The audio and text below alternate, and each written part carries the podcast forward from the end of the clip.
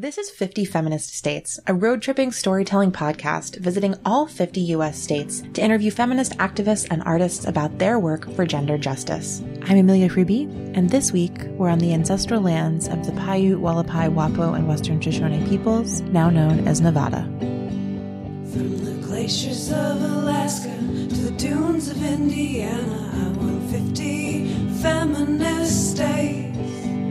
From the waves of New Hampshire to skies of Montana, I want 50 feminist states. And when you hear the call, you know so well. Sisters, speak out. I know I will. Hi, 50 Feminist States fam. Amelia here.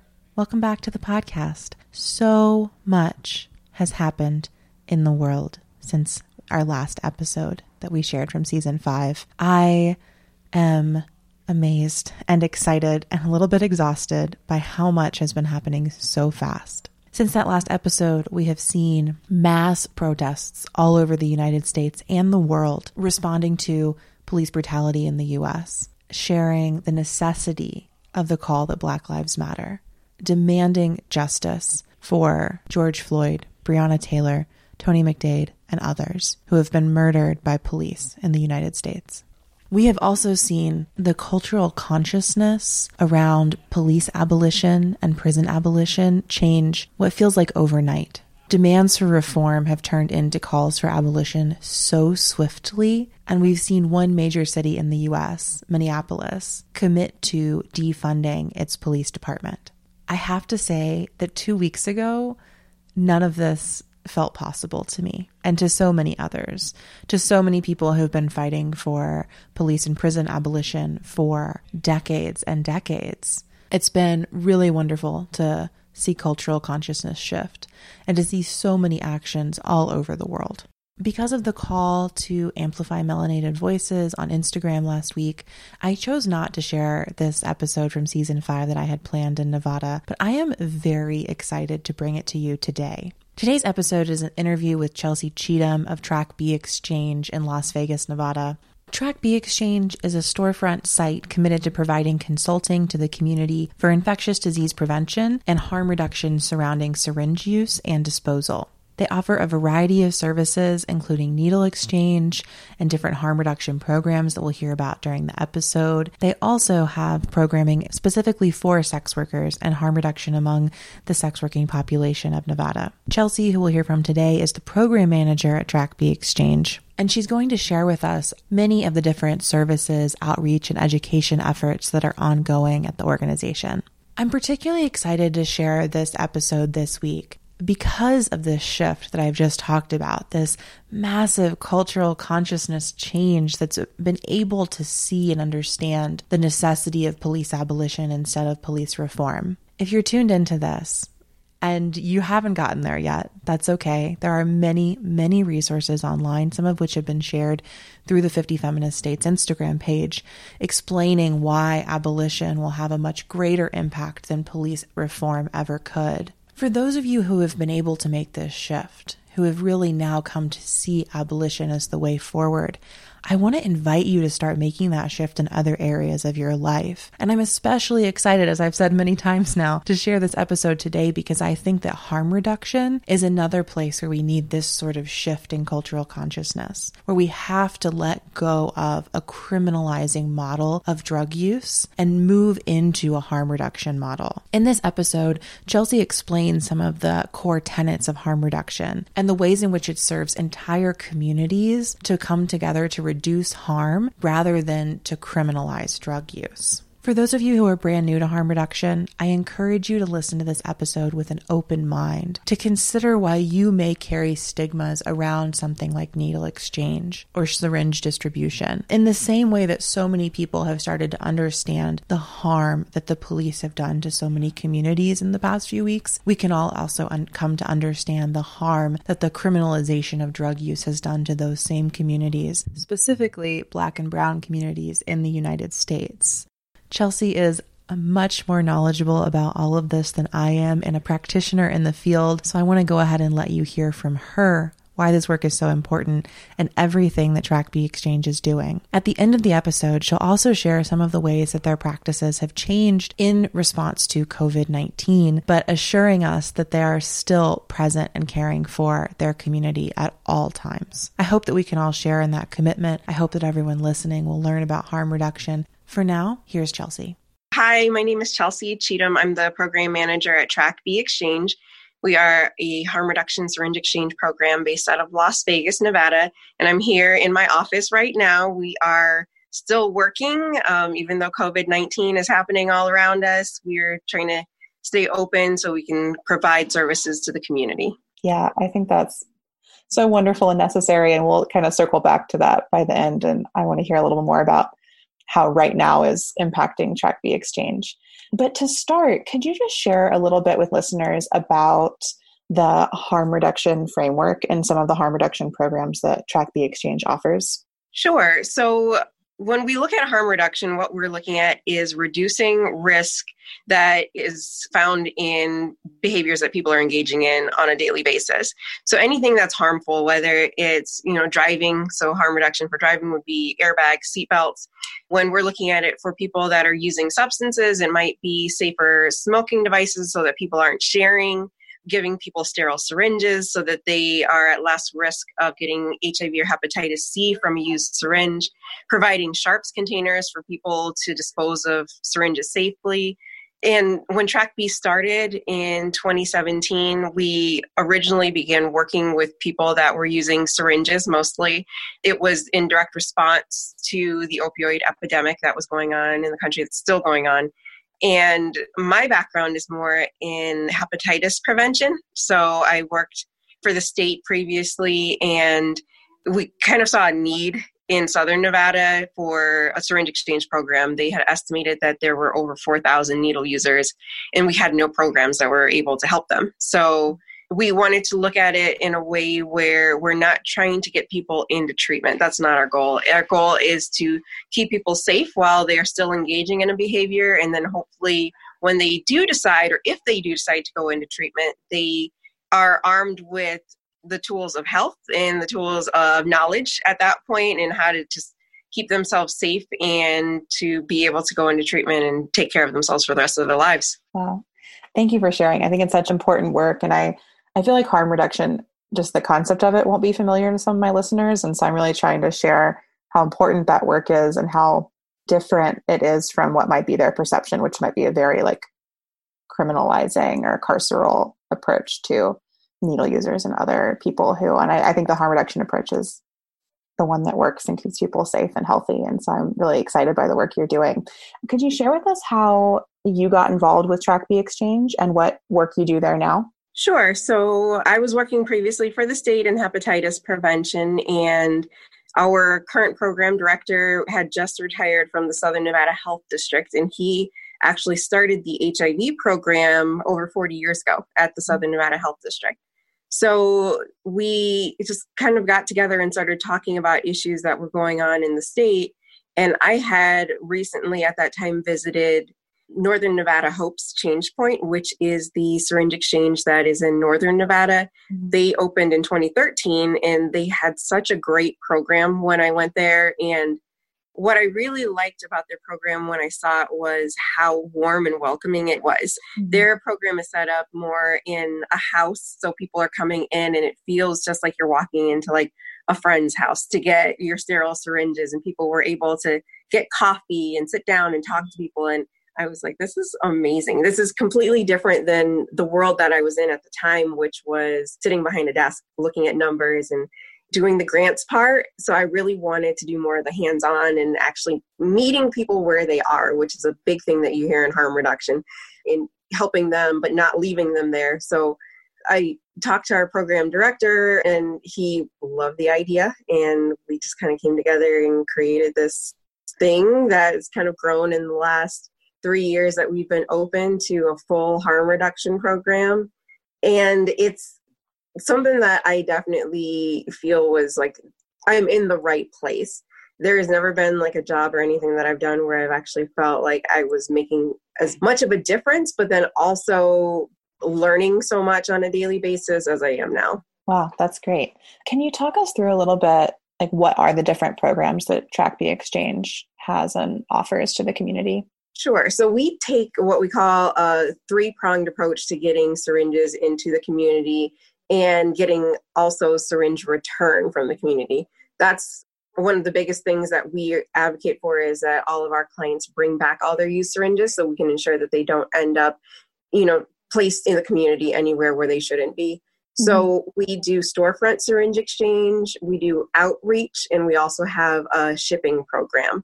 So at the storefront, people can walk in and it's just like a normal, like if you're walking into a physician's office, we have a counter, they walk up and they fill out a form and let us know what they need. We do sterile syringes. We also have safer sex supplies. So we have condoms and lube.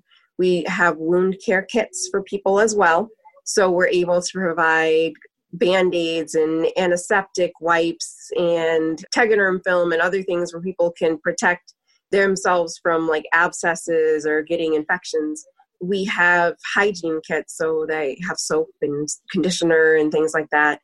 We provide naloxone to people here as well, so the overdose reversal medication. Mm-hmm. And we also do that in our outreach. So we have a lot of the same things, but we'll go out into the community either in a vehicle or just like walking. And we have areas that we go to on a regular basis where we have organized outreach. And then we're always going to new locations to talk to people, to get them the supplies that they need and also pick up all those used supplies.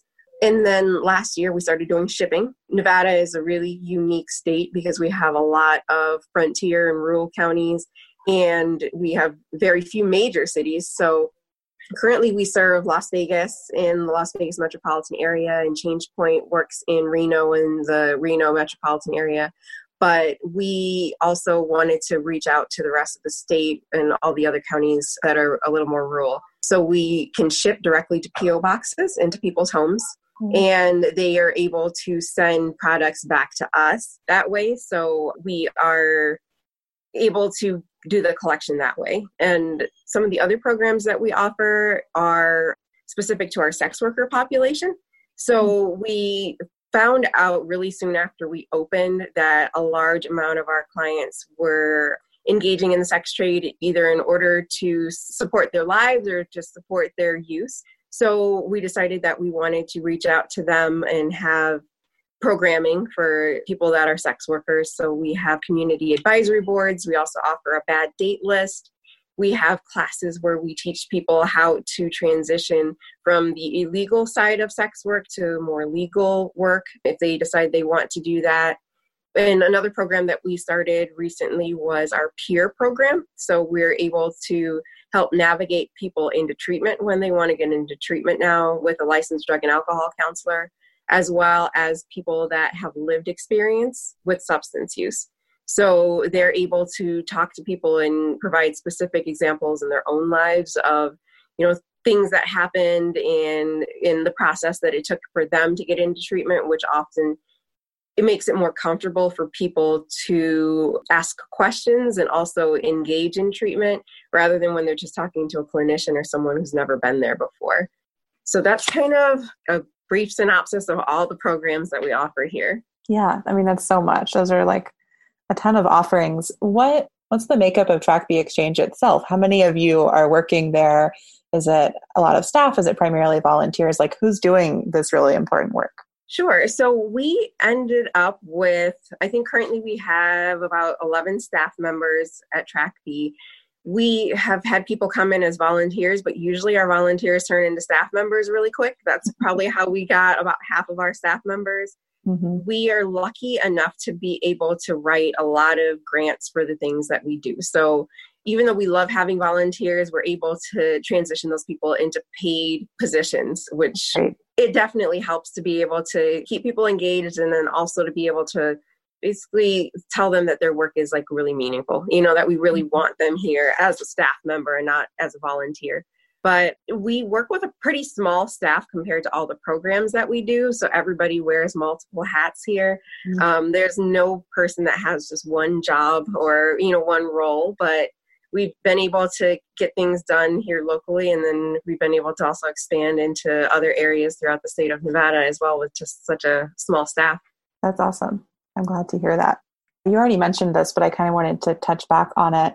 In a state that has such rural populations, so it seems like the shipping program is one way you're really able to reach people who maybe can't get to your locations. But could you share a little more about kind of how that impacts your services and people's needs, like this sort of the really rural parts of the state versus kind of the hubs like Vegas and Reno? And yeah, like how does your approach kind of see people where they're at or treat both of those populations? So this is something that we've been working on for a while, is reaching out to the rural areas of the state. We know that they are also being hard hit with the opioid crisis. Some of our smaller communities were seeing that they were having the highest number of opioid prescriptions, so we wanted to make sure that we reached out to them. So we have syringe vending machines here. That's one thing that I haven't mentioned yet. So our syringe vending machines right now are all local. We have 6 in the community that people can use, and they can use them free of charge and get supplies out of them. And we are actually putting 2 machines in rural areas pretty soon. And we are going to reach out to people that way. And then also through the shipping program, we're able to get people supplies. One of the things that we know is it's not really only about supplies. It's about the interaction. So we want to make sure that people have the ability to talk to someone, to ask questions, because if someone decides they want to get into recovery, we want to make sure that they have someone to reach out to. So the state was great, and they have a state opioid response grant, and it is run through our university in Northern Nevada, Reno. And they have provided us with some funds to have a 24/7 warm line so that people can call 24 hours a day, 7 days a week, 365 days a year if they're looking to get into treatment. And they have a real person, someone from our office, that answers that phone at all times, and they will talk to them about treatment options. We also figured out that there are not a lot of local treatment options for people in rural communities. So we have been working with that state opioid response grant to place peers in the rural areas as well. So currently we have one in Elko, Nevada, which is about 6.5 hours north of Las Vegas.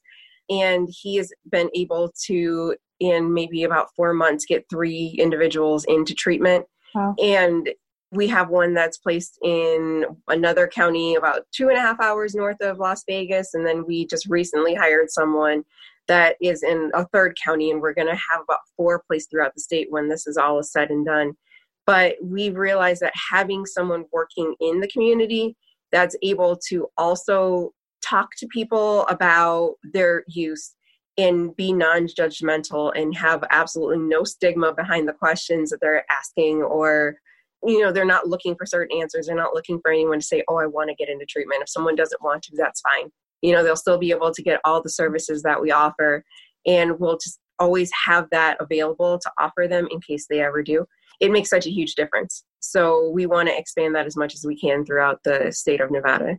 Yeah, that sounds like such a great program. And I think it makes a lot of sense that like human connection is needed in the decision to access any resources, but it's also something I think myself, and I'm sure many people would think like, well, if the resources are there, people will just use them, but they need that person to kind of make that choice or talk to them about what's available, or like that person-to-person conversation is so important. Yeah, so it's cool to hear about how you're doing that. It definitely is. And I think with having people with lived experience, they're able to help people access what we like to call natural community support. So a lot of times when people don't want to get into treatment, it's not that they don't want to, they just have other things going on. So they may not have somewhere to live. And that's more important to them at the time than figuring out how they're going to stop using. Yeah. Or it could be the reason that they're using is because they are having so much trauma emotionally or mentally from not having somewhere to live, or, not having food or other things. So they're just kind of coping with substances. So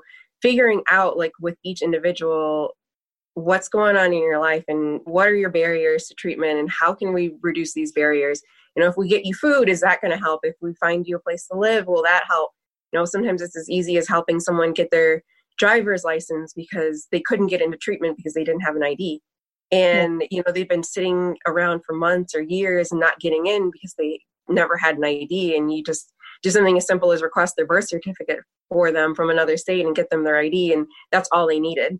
You know, so that's really the key about having someone there to like work with people. So you're 100% right. It's really that person-to-person connection and being able to sit with people as individuals and talk to them and actually care about their story and like learning about them. That makes the biggest difference. Yeah. Yeah. I don't know how much you'll know about this question, but I'm wondering, you know, everything you're doing is in Nevada and you're talking about kind of how the funding has come from like the state and universities. Is Nevada unique in any way in its kind of harm reduction programs and approach to the opioid crisis? Are you building on things you're seeing in other states? Are you kind of a leader in this area? Could you share a little bit more like the national landscape, maybe in terms of harm reduction and needle exchanges or whatever you may know about it? Yes. So I know that there are lots of states that have syringe exchange programs. We passed the legislation, which was Senate Bill 410 in 2013, that allowed syringe exchange to happen here in the state of Nevada. And that was done with Northern Nevada Hopes and Change Point and the group that was working in the north, really kind of pushing everything through with legislators and other community members. And that was a great bill because it did not require one-to-one syringe exchange, which is something that's required in a lot of other states. So when we're able to give people as many syringes as they need, and then we just require them to return those in order to get more, it helps a lot because you're reducing the risk of people sharing. And then you're also reducing issues if people, for some reason, have their syringes confiscated, which happens a lot when people are arrested. Mm-hmm. So then if you have one for one, someone's coming out and they have nothing. So then where are they going to get them? They have to get them from someone else, which could be used. So when that law was written, it was written really well. It also decriminalized a lot of the paraphernalia that goes along with use, mm-hmm. so that people had the opportunity to fully utilize syringe exchange programs and bring everything back to us. And we were able to provide them with all of the equipment that they need to stay safe. I think in Nevada, we just have a really good climate when it comes to harm reduction. There's not been a single person that we've met with that is either working for the state or the counties or the cities that has ever really had anything negative to say once we explain what harm reduction is. Mm-hmm. And a lot of the areas that we're working in now are really receptive to the idea, because I think a lot of places are starting to see that the whole idea of punishment for use or forcing people to get into treatment or forcing people into jail if they are using, it doesn't work. It's not really changing anything. So we're really lucky here, I think, when it comes to just our landscape for harm reduction programs. And I'm not sure if it has anything to do with the fact that Nevada, you know, is just so used to things happening that are different. We're the only state that has legal brothels. We have legal gambling, and it's all over the state. So I think sometimes when you have really unique ideas, they are not looked at as strangely here as they might be in other places. Mm-hmm. And one of the cool things is with the vending machine program, we were able to be the first state in the continental U.S. to bring vending machines for syringe exchange. It was something that was used all over in Europe and in Australia and also in Puerto Rico as well. So when we were presented with that idea years ago, we just decided it was something that we wanted to do, and it was something that would be an easy way to get product out to people. And we honestly had no pushback locally for that idea, and we were able to roll that out really easily. I feel always lucky that I'm here. Yeah. I mean, it sounds like a great climate and ideal. And I mean, hearing you say that, you know, when you've met with people and explained harm reduction, no one has had negative responses is so great. And I'm so happy to hear that. And also explains how you're able to do so much and help so many people, which is awesome. Mm-hmm.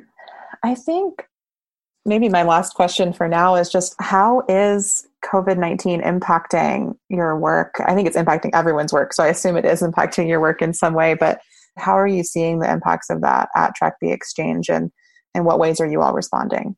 Well, we definitely have seen less clients recently. We were seeing about 60 to 70 clients a day, and now it's dropped closer to 40 to 50.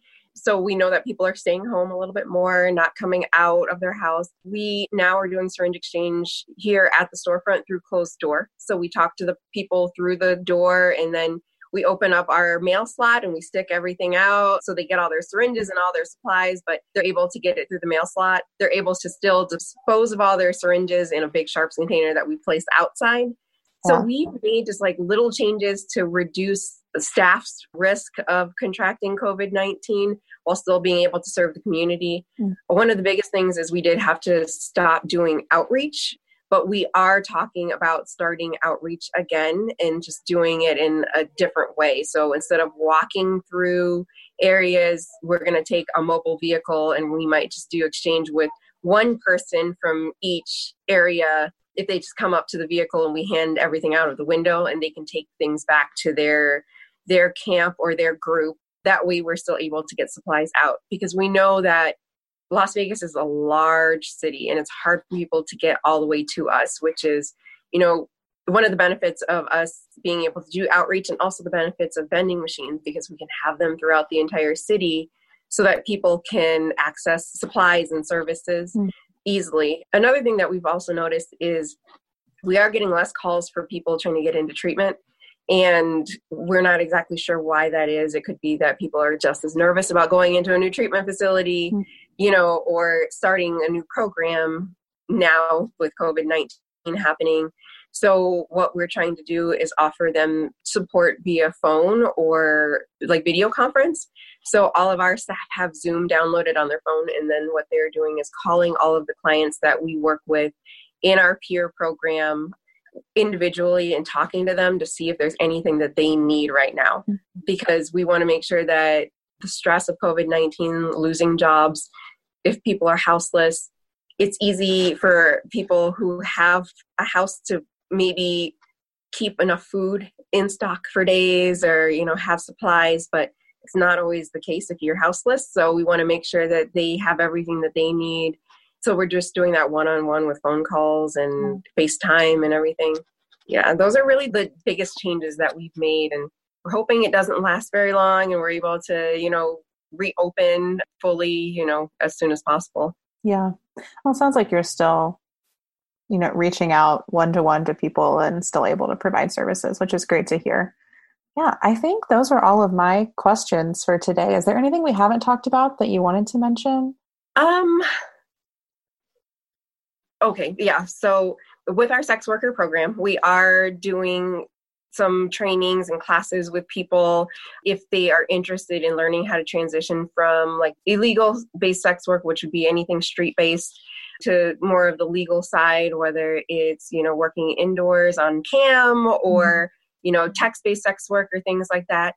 And we are still available to do that with people one-on-one, even with COVID-19 happening. We can do that by video conference or by telephone call. So I definitely want people to hear about that, because I think right now it's affecting every economy, even street-based economies. So we want to make sure that people who are relying on funds from a street-based economy also can now transition, or at least even if they're not transitioning fully into an indoor legal side of sex work, that they are able to learn about it. So if they ever do want to transition in the future, if this happens again, you know, in a few years, that they have options. And it's a really good way to keep people safe. It's a way to prevent arrest. It's a really good way to prevent injury, and also to prevent the spread of things like COVID-19. Yeah, no, I think that's really great. I'm glad you mentioned it. Can you share a little bit about like what's involved in that program or those trainings at all? Sure. So we have them once a month here at Trac-B, and they're usually in person. And we just have a PowerPoint where we will explain the ins and outs of everything legal sex work based. So here in Nevada, we have brothels, strip clubs, and then also we tell people about phone sex and chat sex, like that sort of thing, so that people can just hear about all the options that they have if they're looking for something that's on the legal side. But we go really in depth about, you know, how do you sign up for this? How do you get paid? What kinds of things do you want to look out for when you're signing a contract? You know, these are places that you may want to avoid. We have a bad date list that has information about, you know, if people have been robbed, assaulted, but it could also include things about businesses that may have treated people improperly or badly. So we can tell people like, okay, this is what other people have said about this company, you know, you may want to avoid it. Mm-hmm. It's really a within group way of educating people, keeping people safe, and then also just being able to get the word out about things that are available here in Las Vegas or Southern Nevada that just aren't really things that people talk about. We don't ever talk about, you know, how people start working in brothels or anything like that, even though they're legal here. So it's kind of good to be able to have information about, you know, how that occurs. And so that if someone wants to do that, they know step by step how they would get started. Yeah. No, I think that's so important. And like, we're watching so many businesses transition kind of in-person economies and in transactions into a digital space. And so it's great to hear there are resources for sex workers who are trying to make that shift or transition to just to keep themselves safe during this pandemic and this outbreak of COVID-19. So I will definitely make sure to include that in the episode, obviously, but also in the show notes so people know that that work is happening. Sounds good. I think this was all great. So thanks so much, Chelsi. Have a wonderful afternoon.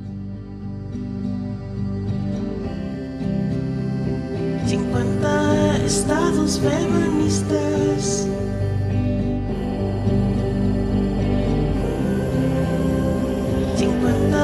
Estados feministas.